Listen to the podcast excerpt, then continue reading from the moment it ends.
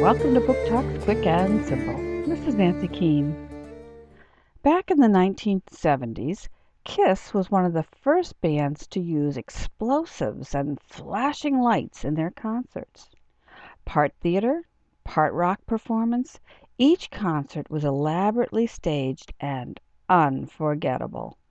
When the band first formed, they decided they didn't want to just stand in front of an audience and play their music. They wanted to stretch the boundaries of performance and shock their audience.